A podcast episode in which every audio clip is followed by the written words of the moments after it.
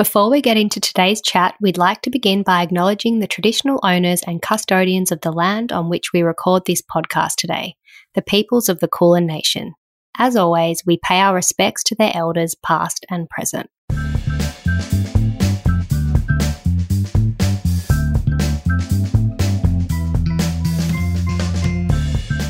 Man, my microwave has never seen so much action. I was constantly reheating things. Me too, Jess. And before I had a baby, I would have been like, ill gross. I would never microwave, Microwave. yeah, yeah. now it's like literally Now- four times every day. yeah. Honestly, I'm like, is this ceramic cup going to withstand one more session in the microwave? Let's push it to the extreme and find out. Welcome to Talking in Common, a podcast of all things lifestyle, family, relationships, well-being, kids, and culture. This is not a how-to, but an insight into the lives of ourselves and others and how we all manage to get by. Hosted by myself, Kate Gadinsky, and my co-host Sophie Panton. Take a listen and let's find out what we all have in common. A big thank you to today's episode sponsor, Lululemon and their performance tights, designed to stretch what's possible in every moment.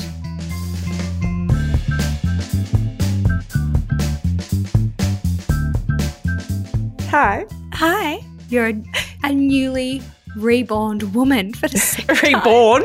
Reborn. Sorry, reborn. Welcome back, my love. Here we are. Thank you. feel like I deserve that welcome back. I've come back as a new woman and mother. Yay! But hang on.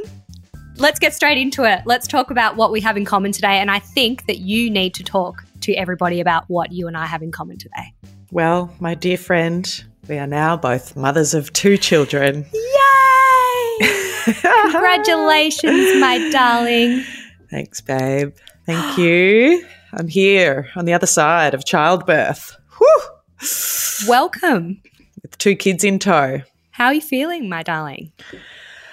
I'm good. Um, I'm about a month in now and I'm settling into it. You know, my boobs have settled down, the milk flow's happening. Little baby boy Ren is doing really well. You know, my tenderness after the birth is just all starting to settle and the sleep deprivation is setting in nicely. It's only the beginning. I'm kidding. oh, it's so amazing. And I'm so happy for you guys and that your beautiful baby boy is here safely earthside. It's so exciting. Yeah, yeah, it's it, truly such a precious, precious time in life. But I'm not going to divulge too much today because today is about a great guest episode that we did record a few weeks ago, and I will divulge all the details of the birth and the first few weeks with you guys in the next episode. So, I'll make sure we get all the good bits out of her, guys. yeah, I cannot wait. So, yes, so happy to announce that little baby boy is here and, you know, more details on that coming soon. But yeah, we do have that in common now, my love. Mothers of two kids, Yes, we are now finally on the same um what would you playing call it? field. Same playing field. one parent to one child. Oh, and how? Um, actually, I'm not going to ask you any questions. Stop me, stop me. Don't allow me to ask you the questions today. Right, I need step. to save them all in my memory bank. Next So- step. We do have another fantastic guest episode today with the incredible Jess Hatzis. Love Jess. Wasn't she great? She was so great, and Mm. um, I think before we kind of you know get into our chat with her, it would be good to touch on something that came up in our conversation that Jess talked about, which was you know finding a rhythm rather than finding balance when you Mm. become a mum or a parent. Yeah, she literally talked about that at the very end of the episode. So stay tuned for this great advice that she gave us, which really stuck with us, didn't it? We were talking about it afterwards. I think yeah, it makes a lot of sense because you know balance, I guess, requires everything to be equal, whereas rhythm allows for change, variance, Mm, and ebbs and flows. yeah, and I think it allows you to be sort of truer to yourself and what works for you, as well as flexibility. And I think in return, you then kind of find your balance. Does that make sense? Mm, totally. I think she described it as like balance doesn't really exist with motherhood and everything else in life that comes along with being a mum. Whereas rhythm is exactly that. You know, it allows flexibility, it allows you to be more accepting, I Yeah, think, absolutely. of ups and downs and ebbs and flows and peaks and troughs. So, great piece of advice and something that we've been sort of living by a little bit since then. So, thanks, Jess. Are you trying Love to find your rhythm? Of advice. You're trying to find your Yeah, rhythm as a oh, I- of. I definitely am now. Yeah. And it's a whole new rhythm now, of course. You know, Yeah. when you've got a newborn in the house, your life, you are in this little bubble Yep. um, and your life does change for some time. You are at home a lot, feeding a lot, you know, it's a different stage of your life. And I do remind myself every day. And because I have been through this phase once before, and because we have discussed and heard so many other people's stories and explored so much to do with this phase, like I'm so much more accepting of the rhythm Yep. and not trying to force a balance or force this period to be over or complete or finished because it's just part of life and it's a beautiful phase of life and finding the rhythm is something that works really well i think You've sort of just got to kind of go with it, go with the flow a little bit at the beginning, don't you? Until you kind of find that rhythm, which will come eventually. You Mm. know, your own rhythm will come. and what your rhythm is would be different to what mine was when I had my second baby. You know, Yeah. everyone is so different. yeah I was actually thinking a lot about rhythm prior to clicking record today. And um, I was sort of comparing it in a musical sense. So think about a fast song you love and a slow song that you love. hmm They're probably both great songs, but often you feel like listening to them at different times. So one's no better than the other. They're just different. So, Yes. but but but they both follow a beat. So Yeah. in life, you know, we can use the word, I guess, to compare to this like routine or balance. However, you know, one is slower, one is faster, but they still stick to the beat. But you just need different things at different times. Mm. So at night time, you might have had a few drinks. You want to listen to like a really upbeat song. But then sometimes in the morning, you want to like slowly cruise into the day. I'm probably sounding really woo woo now, crazy, but it makes sense, right?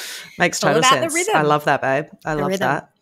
And it's true what you said about like your rhythm's different to mine too. Yeah. So the worst thing that we can do is look at someone else and be like, oh, you know, they're doing everything. How have they got it all together? Or, Mm. you know, they're just in a different rhythm. They're on a different song, Yep, they're on a totally listening different to a different song. okay, so I'm not that crazy. As I was saying that, I'm like, does this make sense? It makes sense in my own head. yeah, well, Um, of course, you know, you're you're a singer, you're a musician at, at heart, my love. Makes total Oh, sense. Those were the days. You know it's, you know what's funny? Um, I'm actually drinking my coffee out of my keep cup today, and it just reminded me how we had a little chat to Jess about how many times we microwave our coffees these days as mums Is your- or is your- as parents. Is your keep cup one of those ones that keeps it hot? Yes, it keeps Oh, it hot, good, and I'm okay. fucking sick of microwaving my coffee. Oh, so now. worse. There's another life hack for you. I just make my coffee at home in my keep cup and it keeps it hot. Actually, another great tip that someone gave me, you know, if anyone else listening is, is in this postpartum stage, I make a really big, like, liter bottle of tea. What's it called that keeps like a tea hot? A furnace? Furnace. Ther- no, not a furnace, a thermos. Thermos. thermos. A thermos. thermos. Shit, has saved me now. I make a I make a thermos of tea and it keeps my oh. tea hot like all day. So I just go keep going back to it. Who would have thought? I know. I know. A Mum hack. That's taught me that one. trick. It's a good Oh, one, right? You know. Yeah, if you're spending your days at home, um, you know, breastfeeding and looking after kids, like, yeah, get onto that. Anyway, back to Jess Back to Jess. she shared so much great stuff. I loved how honest she was about her career and needing and wanting to go back to work and Yep. about that being part of her identity and how fulfilling that is for her and how that makes her a better person and a better mum. I think Yep. that's really honest. And I think a lot of women that do choose to go back to work that are really honest about that, it's really important, you know, and it's really refreshing just to be really honest about that. And I think, like, you know, there was a couple of other great things that we chatted about, even though we're all sick of talking about the pandemic and we have moved on a lot in some ways. We did talk a lot about how much those differences have shifted our lives now and what that is like to work from home and Yeah. to do so much from home and to be somewhat juggling parenting with working and um, was really interesting to he- hear her perspectives on that as a business owner Yeah. she was Um, so generous with all that she shared, actually, Jess. She was so Mm. open and honest. She was great. Another great point that she made was from a business owner's perspective was that we need to be more educated as a society, really, for parents coming back into the workforce after having kids and how she's sort of taking more responsibility within within her own business to progress that and change that now that she's experienced it herself. It's so important because you hear so many women and, and men as well, but so many women saying that they just do not feel supported when they go back to work after having Mm. a baby. Mm, And, you know, it makes that transition just so hard. mm. And um, I think it is a really important one and something that all businesses should really be taking into consideration and have something in place so that women do feel supported and encouraged to want to actually go back to work and feel Mm. good about it, Mm, feel good about their decision and feel supported, which is the main main point. Yeah. Yeah, it's a really tough transition. So I love that part of our chat. Interestingly, like speaking about going back to work, there's something that we touched on, I think, in one of our season one episodes. So that feels like God knows how long ago, a long time Mm. ago. Mm. There was a study by the Federal Reserve Bank of St. Louis that mothers with at least two kids are the most productive of all. And the study Oh. found that over the course of a 30 year career, mothers outperform women without children. Adding that the correlation between the number of children and on the job productivity is true for men too, but it's even more pronounced in women. It also said that not only do parents accomplish more, they also generally make better leaders because parents tend to perform better in the workplace, especially in managerial roles, because they know how to multitask, cope with stress, and negotiate.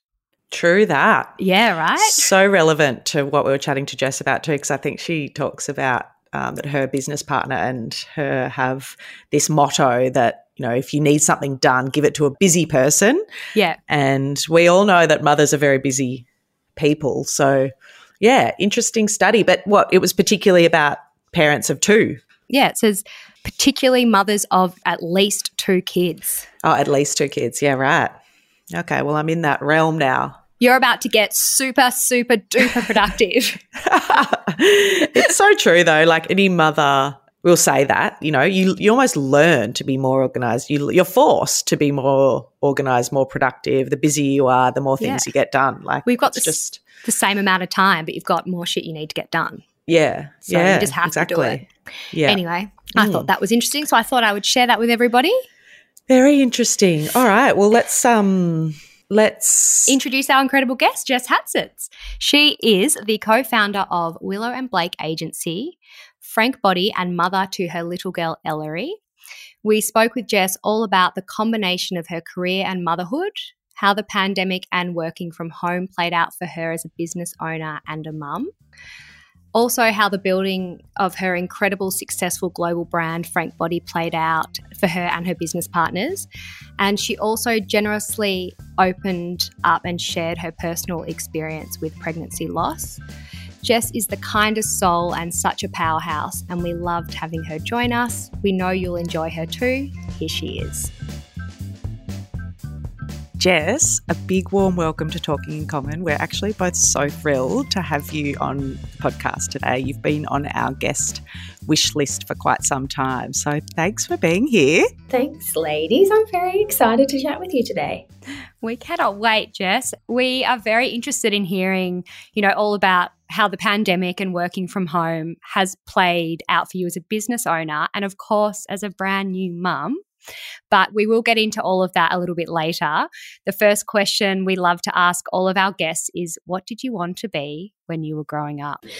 I had a few things that I wanted to be, but uh, like every child, I thought I was going to be a marine biologist, and I still don't know how Love that made its way into like the top five things that we all wanted to be. I've never met anyone that's actually a marine biologist in my life. Where did this come from? You're so right, understand. though. A lot of people do say that, don't they? My daughter wants to be, like I said, she wants to be a marine biologist at some point. Yeah. So it's still happening. Great. Yeah. That's still a thing. Uh, then I really wanted to be a dancer. So I, I was a dancer for a lot of my life for about 18 years. I absolutely loved it. The performing arts was such a big part of my life growing up. And then I realized I wasn't good enough. So stopped pursuing that dream and spent a lot of my late teens having absolutely no idea what it was I wanted to do, and even my early 20s, to be perfectly honest. And I sort of fumbled my way into the career I have now.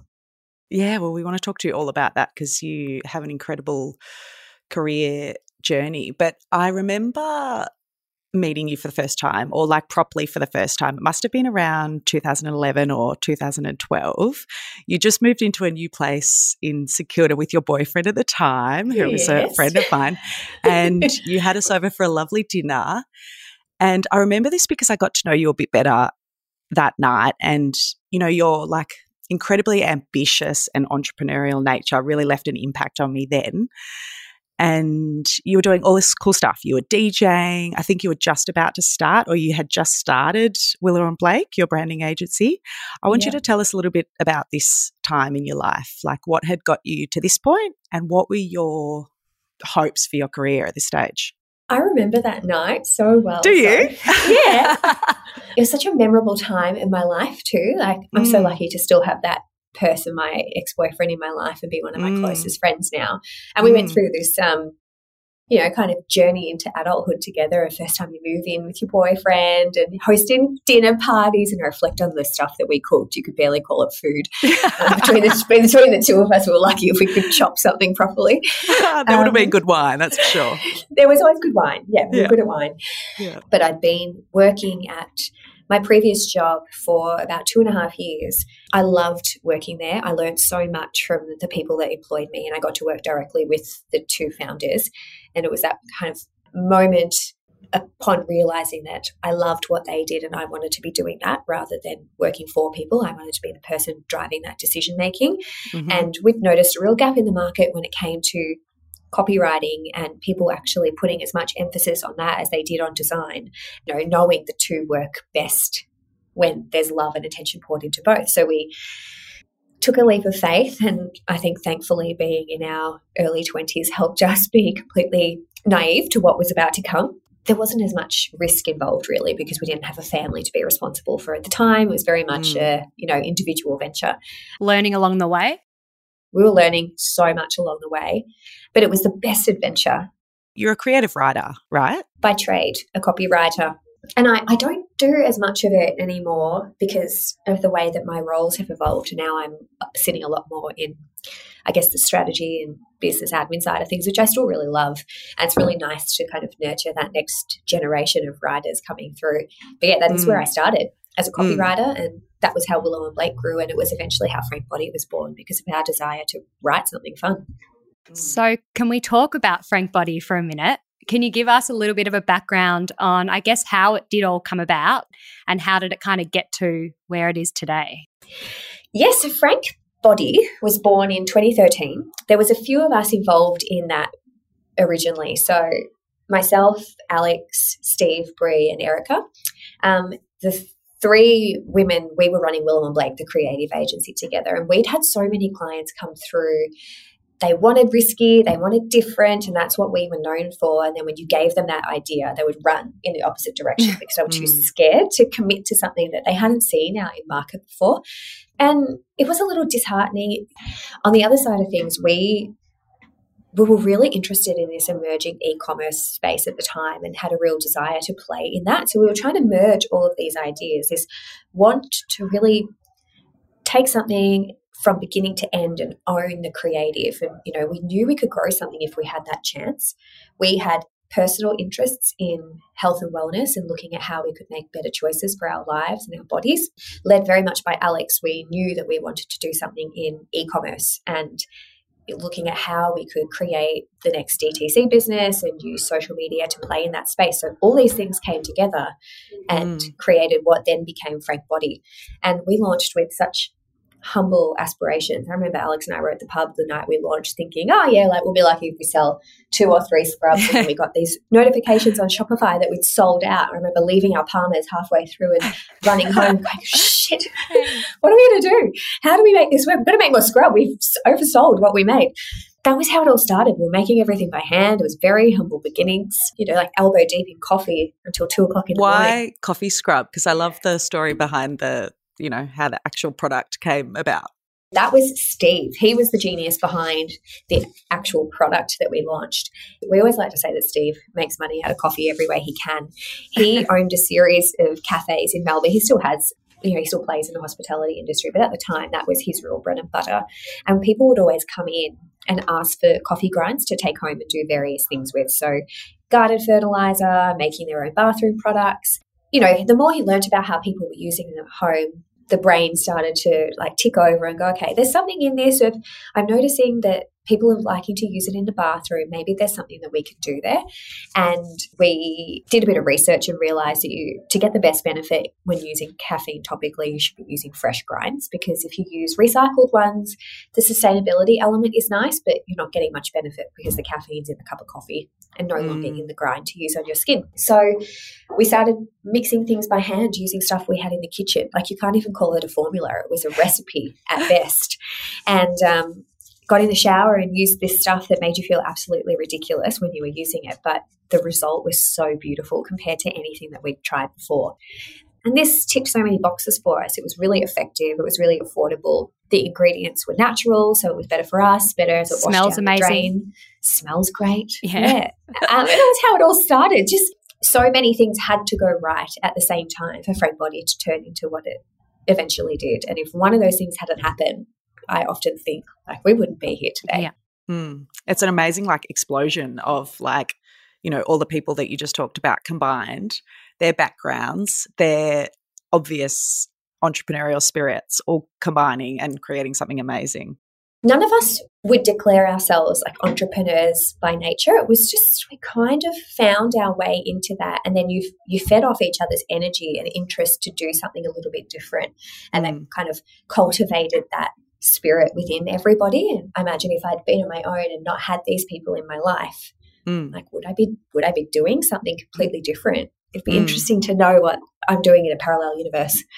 If I'd never met Bree at my first job at Red Bull, none of this would have happened. Oh my god, yeah, you girls used to be promo girls together, didn't we you? We were. Oh yes, that's right. Honestly, best job in the world. I kid you not. Like, I used to do that too. You get paid so much, and you just get to go out, have a good time with like a group of friends, sell some product, yeah. eat and drink some product.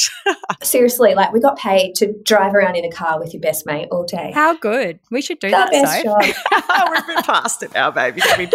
Twenty young. What do you mean? There's a whole group of mums out there we could influence, guys. You're right. You're right. so, Jess, it, you know, it's undeniable that Frank Body really set a new benchmark for branding and creating not just a product, but a real identity and a voice behind the brand. Can you sort of talk us through a little bit about, you know, I guess what you believe were the main contributing factors to it becoming such a success? I'd spent so much money on things that I thought were going to do something, they did jack all when I used it. It was a really frustrating experience as a customer. So we were coming at it from two angles that desire to just be very honest and upfront about what our product was and very frank. So that was where the philosophy of let's be frank about everything mm. came from. We're like, this looks like dirt in a bag, but it's going to make your skin really smooth. It's quite a simple ingredient list. So let's not dress it up in bells and whistles. And I think that was what people responded to. They it was like nothing that they had seen before. Now it's a lot more mm. commonplace. But at the time, it wasn't something that had been done before and was a big part of why people connected to the brand. Mm. Was it quite experimental in that way? Like, I suppose you wouldn't have realized like the power in which Instagram was going to kind of catapult brands and like where it is now and Word of mouth has and always will be the best form of marketing. So there was strategy behind what we were doing in that come into this place where people are talking about things that they like and create a way for them to talk about you. That was the goal. And so encourage them to be taking photos of the product and the brand and feel like yeah. they're part of a community. Yeah. It's sort of marketing 101, just doing it mm. in a new platform or a new space that people hadn't been doing it before. So the strategy was there, but wasn't a proven concept on Instagram yet. So there was always an element of risk. People loved getting their kid off, which was really interesting. it's such a fun brand. Like, how could you not? I want to go scrub right now after talking oh, about okay. all, all, this scrub talk. Send me a photo, yeah. I wanted to just ask quickly, like, how you feel about your placement within not just Instagram, but social media now, because it is so, such a different landscape? I feel like a geriatric trying to use social media now. Mm. Oh my God. If you feel like that, then shit. what hope have the rest of us We've got? got no hope. Honestly, like when TikTok launched, I Are you on thought, TikTok? We are. Am I personally? Okay. No. No. But I hate yeah, it. you- Are you on it, Kate?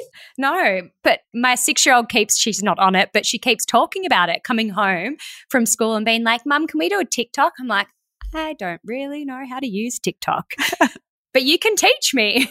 Yeah, she can teach you. I might get Ellery to teach me. I'm sure she knows by now.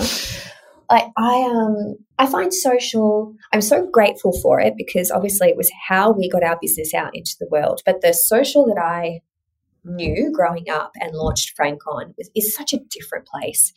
Now it is so manicured and curated and filled with landmines. It's not an enjoyable place to be a lot of the time anymore. People have a lot to say, and rightly so, because brands have, need to be held accountable for the shit that they Mm. do. Sometimes you can't put a foot right. And I've noticed that with our clients at Willow and Blake and even internally at Frank, people become terrified to do anything on social for fear of retribution. The community aspect, I think, is is lost and there's a positive shift in that people are using social to talk about really meaningful issues and topics. I love that part, the sharing of information. And there's more respect from brands and influencers to stop talking about your coffee scrub when people's homes are being flooded. Like, Mm. I think that is the most positive change we've seen.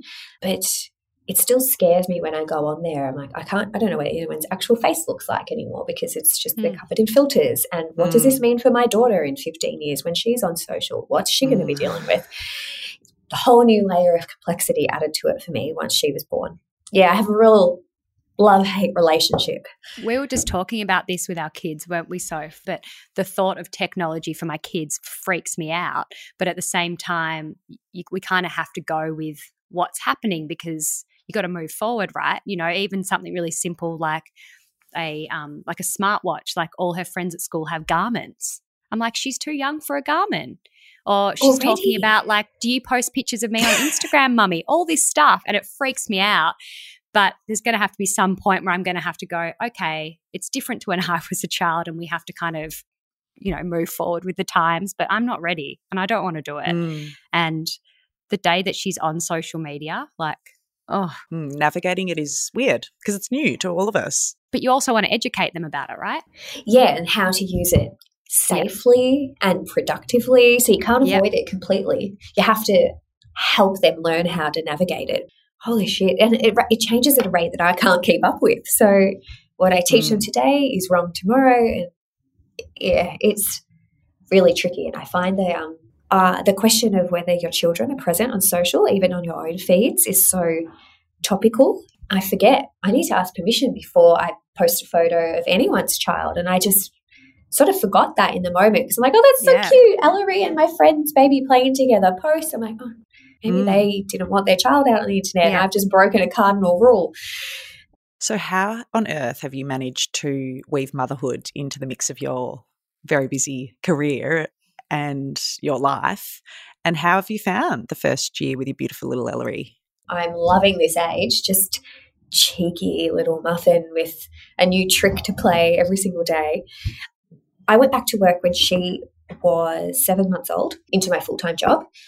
I found the first few months really difficult because of the nature of my role. I still had to be quite present in the business, um, attending board meetings, and we were in the middle of a really, really big deal. We were closing a huge um, investment round in the business. So she was a couple of days old, and I had was recovering from my C section surgery on you know breastfeeding her on these meetings, trying to pay attention to what was being spoken about, completely sleep deprived.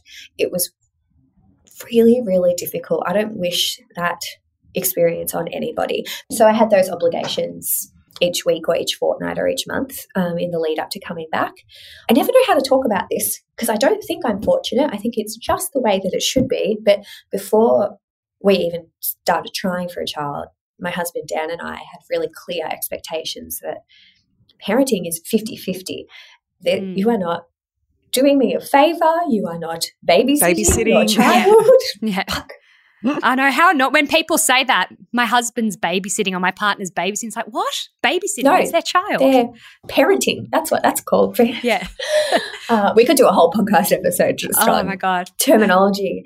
We talked about, all right, how could this work? I realistically don't think I could take a year away from my businesses, and I didn't want to. I really love what I do. Mm. So I wanted to find a way to make that work for us. And Dan really wanted to take time off and be the stay at home parent. So we're very much on the same page. So I took the first seven months full time, did a month transitioning back to work where I went part time and he took over part time. We had a nanny come and help a couple of days a week, just like three hours twice a week, actually. It really wasn't very much to give Dan a little bit of time to keep focusing on his work. And I was fortunate that I could work from home for a lot of that time. We were still in lockdown for half of it. So it was great in one sense, in that it was a bit of a soft transition into Yeah. work, but also difficult because you'll both know what this is like. You're so finely attuned to every aspect of their day, every sound they make. I was backseat parenting from the office. Like, she wants this. That's what that sound means. So I never I. I had to learn how to step back and let my very capable husband do his half and Mm. parent. and Um, learn as- any Yeah. time. Exactly, yeah. Uh, Hearing your baby cry too, if you're probably on a Zoom meeting or something, and then you're like, oh, I physically feel like she needs me. I want to be in there, but I've got to be in here. Like she's fine. She's in the other room. She's with her dad. It's all good. exactly. Yep. And the clutch at your boobs is so Yeah. real. We were still breastfeeding at the time, so I'd sort of schedule my meetings around feeding her, and yeah, it was not as bad as I thought it was going to be, but maybe my brain has just blocked it out. Truthfully, I became a better and happier mum once I returned to work because I loved that adult stimulation. I love my daughter more than life itself, but I needed more than playing blocks for 12 hours a day. Mm. I needed to do something else. And it was just, that was what was right for me. The next person, completely wrong for them. They loved every minute of being home every day. And I think we just need to acknowledge that as parents and as women, we're all going to have different Yep. desires and different levels of comfort. And I really struggled with that. My work had been such a massive part of my identity, which is maybe problematic in its own right. But, um, you know, I missed that day to day and the creativity that came with that. So I really found I started to thrive once I got into the rhythm of balancing mum life and work. On creativity, how did you find the combination of like the mental load of being a new mum Mm. and then trying to be creative? Like, did it enhance Yeah. it for you or did it block it for you? The first month, I really struggled to get my head into the right space for work. Motherhood and parenthood is all consuming. You think about them every second of the day.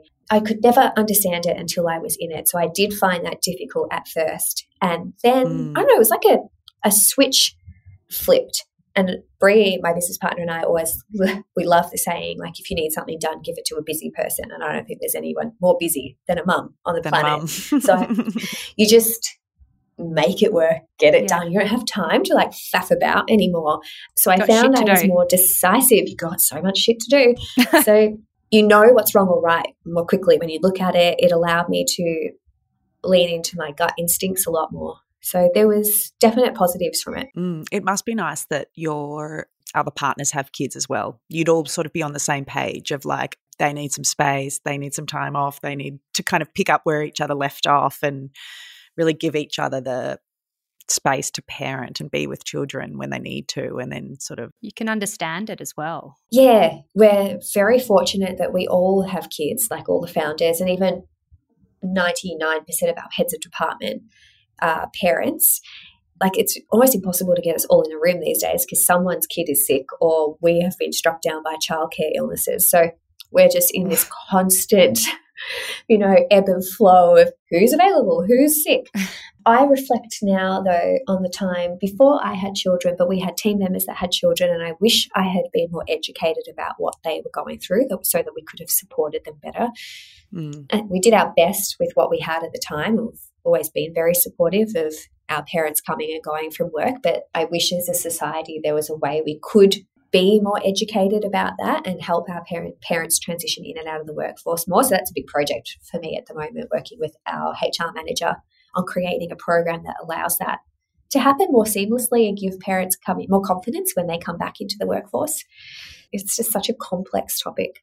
Till you actually have a child, you don't understand how constant like the demands of like being a mum is or a dad is. It's just constantly in your mind. You're worrying about every little thing that's going to happen and what you've got to do in three hours' time, two hours' time, like how your child is right now, how they're going to be tomorrow. So it's constant. And I think I remember Soph saying to me when she had honey she was just like i thought i knew what it was like to to have kids and i thought i knew what it would be like and fuck like it's just not what i thought. It's so much more full on than what i thought. But you don't realize how many little parts of your day you're going to wave goodbye to like just drinking your coffee in the morning yeah. while it's hot and my microwave has never seen so much action. I was constantly reheating things. Me too, Jess. And before I had a baby, I would have been like, ill gross. I would never microwave, microwave. yeah, yeah. now it's like literally now, four times every day. Yeah, honestly, I'm like, is this ceramic cup going to withstand one more session in the microwave? Let's push it to the extreme and find out. Oh, yeah, you're right. Going to the bathroom, you're like, how. It was so much easier when they were little, I found, because you just plonk them wherever they needed to be and they'd stay there. Now, oh my God, she's just ripping the cupboards apart and trying mm. to injure herself in any way she can. Mm. So busy at this age, and it just gets busier, so Jess. Great. Can't wait. All right, Kate, time for a little break, Kate. Now, I told you all to watch this space after Kate's very convincing argument last time about the Lululemon Align pants, and I am happy to say that you were so right. See, I told you so. I am always right. You should always listen to me when it comes to comfort, my dear. I am living in my very own pair right now, and they are giving me everything I need. Being a month postpartum now, I opted for the super high rise Align pant and they're hugging me in all the right places. They are literally like a second skin. What was I texting you before? That they are holding in my mum tum. yes, they are. You sent me a very cute little bump pic of your post baby mum tum. There's no tight seams digging in anywhere. They fit like a glove and they really are so soft to touch. Buttery is like the best way to describe them. I'm absolutely loving them. Mm-hmm. And I think you were saying last time that they last really well, like wear after wear. And I'm a firm believer in quality, not quantity. So I look forward to wearing these babies for years to come. And when I am ready to get back into a bit of exercise again, I think my next pair will be the compression tightest stuff tight. Babe, I am so glad, but honestly, I knew that you were going to love them. For everyone listening, go and get your legs into a pair. You can find them at lululemon.com.au or follow them on socials at Lululemon NZ. They're available now. Time to get back to our chat with Jess. So, Jess, prior to falling pregnant with Ellery, you experienced pregnancy loss. And coming from my own personal experience, I know how incredibly difficult and isolating this can be. If you feel comfortable, can you share with us your story? Yeah, I am so comfortable sharing it because I think that that's what we all need to do so that the next person that goes through it doesn't feel as caught off guard as I did. So I knew miscarriage happened, but I did not know anything about the stats. I had no idea that it was one in four pregnancies. And that's not even one in four people, one in four pregnancies. It's just unbelievably common how often it happens, and then so strange how little we talk about it and how little information there is available. You know, we started trying one month, and then my period just never arrived for eight weeks. And so we know something strange happened there because then when it did arrive, it was the most horrific period of my life, but I'd never tested positive on any pregnancy tests in the lead up to that. We started off this journey with this really confusing period of so regular, and then we try, and then my period goes missing for two months. Then this really intense period arrives, and then the next month I fell pregnant. And we thought, okay, that was really strange. We don't know what happened there, but yay, I'm pregnant. This is amazing. I was so excited. I went to the doctor to confirm the pregnancy a few days later, and I got a call saying, "Oh, your HCG levels are quite low, so we want to monitor this and make sure that they're doubling in the right way." So I was about six weeks along at that point. I went in a couple more times for blood tests and then got a phone call from the doctor. And I just knew I was going to get this phone call with some bad news. And I got a call and they said, Look, your HCG levels aren't rising enough for us to feel confident that this pregnancy is going to stick around. And we want you to be prepared for the fact that it probably won't. The doctor I was dealing with was definitely lacking some bedside manner, to be honest. But um, I was just absolutely devastated, and then just sitting there for the next few days or the next week, waiting to miscarry. Yeah, like what a message to leave you with. Like, they're yeah. very straight to the point, doctors, I think, in that regard, like, because they're so used to seeing these things happen on a daily basis. But a lot of the time, they don't really kind of think about how you're feeling, you know, on the other end of the phone or sitting in their office, wherever it might be. I remember him going, Oh, my colleague is much better at dealing with this sort of stuff. I'm like, oh. What is this sort of stuff? Like human life, you're not yeah. capable of doing that as a GP because you might be in the wrong field, mate. Yeah. Um, so I started to miscarry about a week later. It was horrific. I remember just calling my mum and wailing down the phone because I just didn't understand why it was happening. And I know that was the Saturday, and for some stupid reason, I didn't tell anybody else. And I came to work on the Monday like nothing had happened. And, you know, it was the start of the year. I felt like I needed to be present for my team. It was the dumbest thing. And I just sipped it up and didn't deal with it properly. And then I finally started talking about it.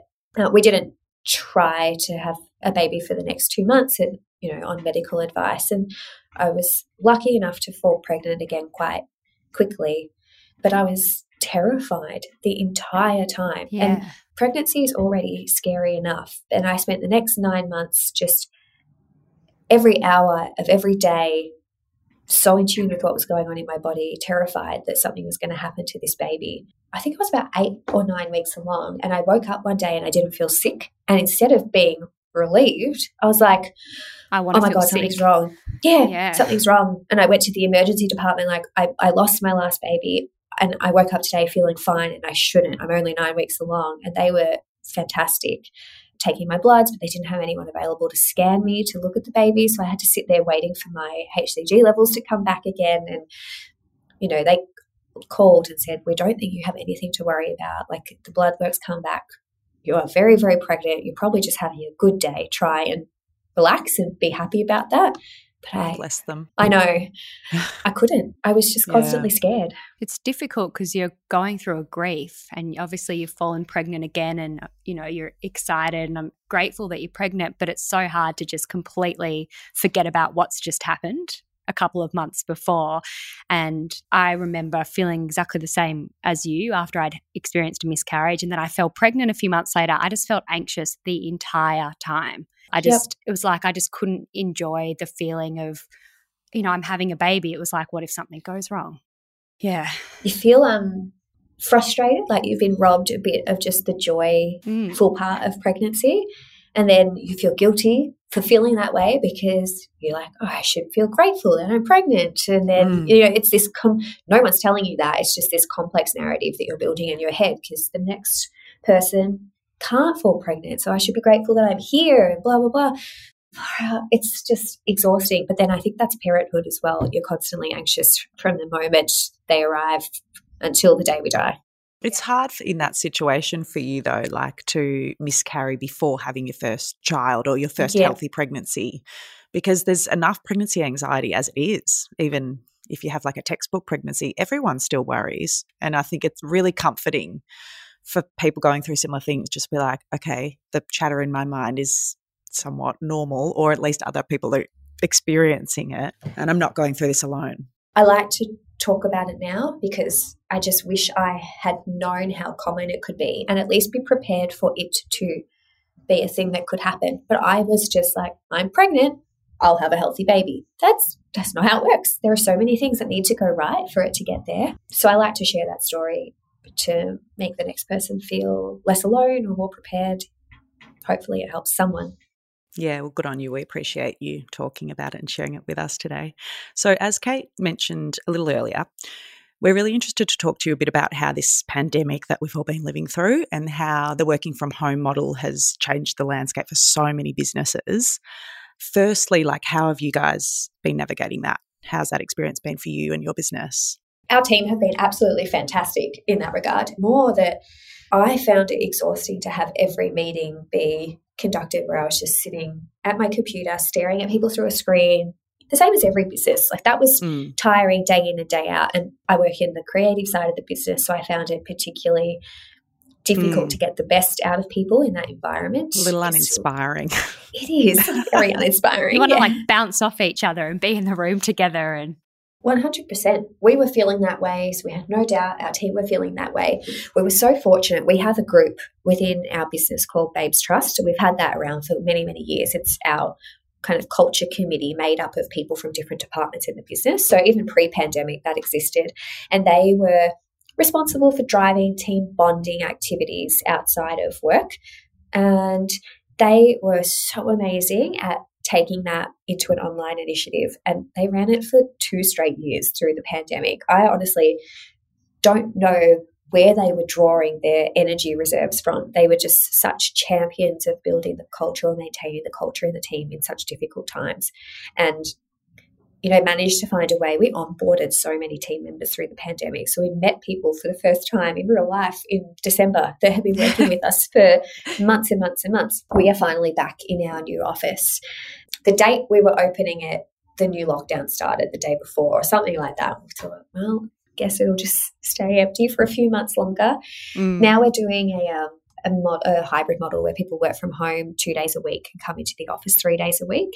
And I think it's the best thing that ever happened to us and probably a lot of other businesses because it gives people that relief from the commute, especially the parents in the team. We're already rushed enough as it is trying to get the whole household organized in the morning. You just get a bit of time back, a little bit of your own space, and then that benefit of the community and team environment on the days that you're in, and you're excited to be here. Mm. So that's been our approach so far, and it's going okay. It's interesting. I think about it, uh, or have been thinking about this a lot how this new working from home, or like a hybrid model, like you're saying, some part at home, some part at work, has kind of like catapulted us into this new work life crossover. And with so much online, obviously creates like extraordinary new opportunities to improve productivity and effectiveness and work life integration. But at the same time, it's creating all of these real challenges like information overload and the expectation of like 24 7 connectivity and how this kind of plays into parenting and families and where we draw the line. What are your thoughts on that? Oh, even for any individual, it is so toxic to be available 24 hours a day. We use Slack like a lot of businesses. So we use that pre pandemic as well as our communication tool internally. So it's like an instant message system, and you can create, so you can talk to anyone in the team and you create little channels so that like project channels a sort of a project communication tool an instant message tool that takes over a lot of email. It's fantastic for daily communication, but because it has an app on your phone, it's so easy to then just be working 24 hours a day. You get up and Slack goes off, and you're walking your dog and Slack goes off. So I deleted that from my phone. Like, we're not doing surgery here. No one needs to be available 24 hours a day to talk about coffee scrub. It's just mm. stupid. So mm-hmm. trying to encourage my team to do the same thing. And I could see some of them really, really struggle. Like my two IC, I've said this to her face so many times. And if she listens to this, she'll laugh. I'm like, delete Slack off your phone, please. Like she's struggling to make that cut. And then that has a flow on effect through to the rest of the team. So we need to get better as leaders sort of demonstrating that it's okay to take downtime because then one, that's more important than everything we do at work. And then when we are present at work, just be fully present in that moment and then leave it there. And then be fully present in the next moment, whether that's by yourself, with your friends, or with your family. So I really worry about that side of digital connectedness. Like there can be great things, but it's very hard to draw a line in the sand and differentiate between your personal time and your work time when the Mm. lines are so blurred. It's just funny because like now it's acceptable to like sit in a meeting and have your crying baby or you know have your dog barking or and and it's great like it makes it a lot more efficient for some people and like you said like there's definitely positives that come out of it you know not having to commute not having that sort of like drag of the 5 days a week like it almost already feels Yeah. like a very old fashioned model of working but yeah that's so this sort of new expectation of like you know it's okay to still work in your pajamas from home and it's you know it's really hard and and i think i've just personally found it difficult because i already find like the juggle of working and motherhood in my mind like emotionally so challenging this Oh, new yeah. added level of like expectation from digital connectivity is just like it's just too much it's, it's too much to bear Yeah, I feel like every part of my life wants all of me. Like the parent part wants all of me, the work part Mm. wants all of me, but there's only one all of me and it can't be everywhere at Mm. once. There's elements of it that have been really positive though. So Ellery's in childcare three days a week and I drop her off at a childcare near my office. And digital becomes really handy then because they have this amazing app. So I know what's going on with her. Can see her All day. she's doing. Yeah, like, I don't know if you guys have that. You get updates on like she had a wet nappy, she's asleep, she ate lunch, here's a photo. that helps me as a mum returning to work feel so much more confident that she is okay. And without that, I'd probably really struggle to Yeah. drop her off with, you know, people who are essentially strangers to me. But then I see how much she's thriving in that environment too, and her development has come leaps and bounds in the three months since she started in childcare.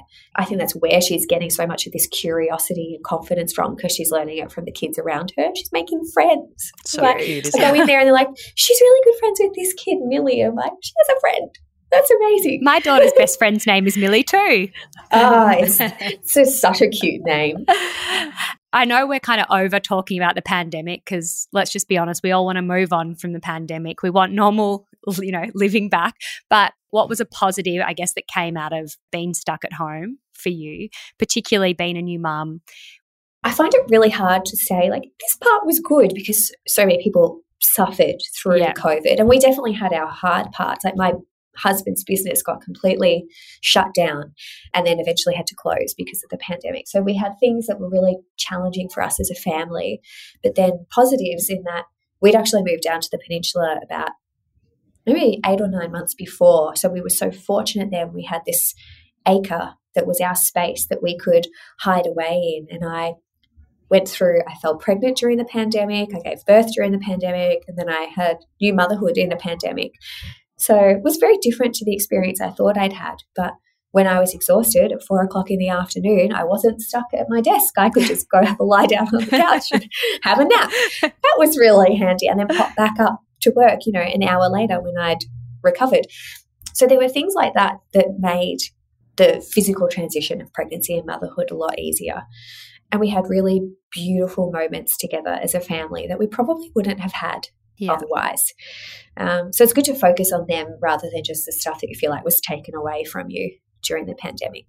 So it forced us to reevaluate what was important to us as well. I think everyone went through Yeah. that experience. We had deeper conversations with each other about what we wanted life to look like and what we valued. And Mm. you had the space to have those kind of conversations. So I don't Totally. know if other were you did you find that in your households? Absolutely. 100%.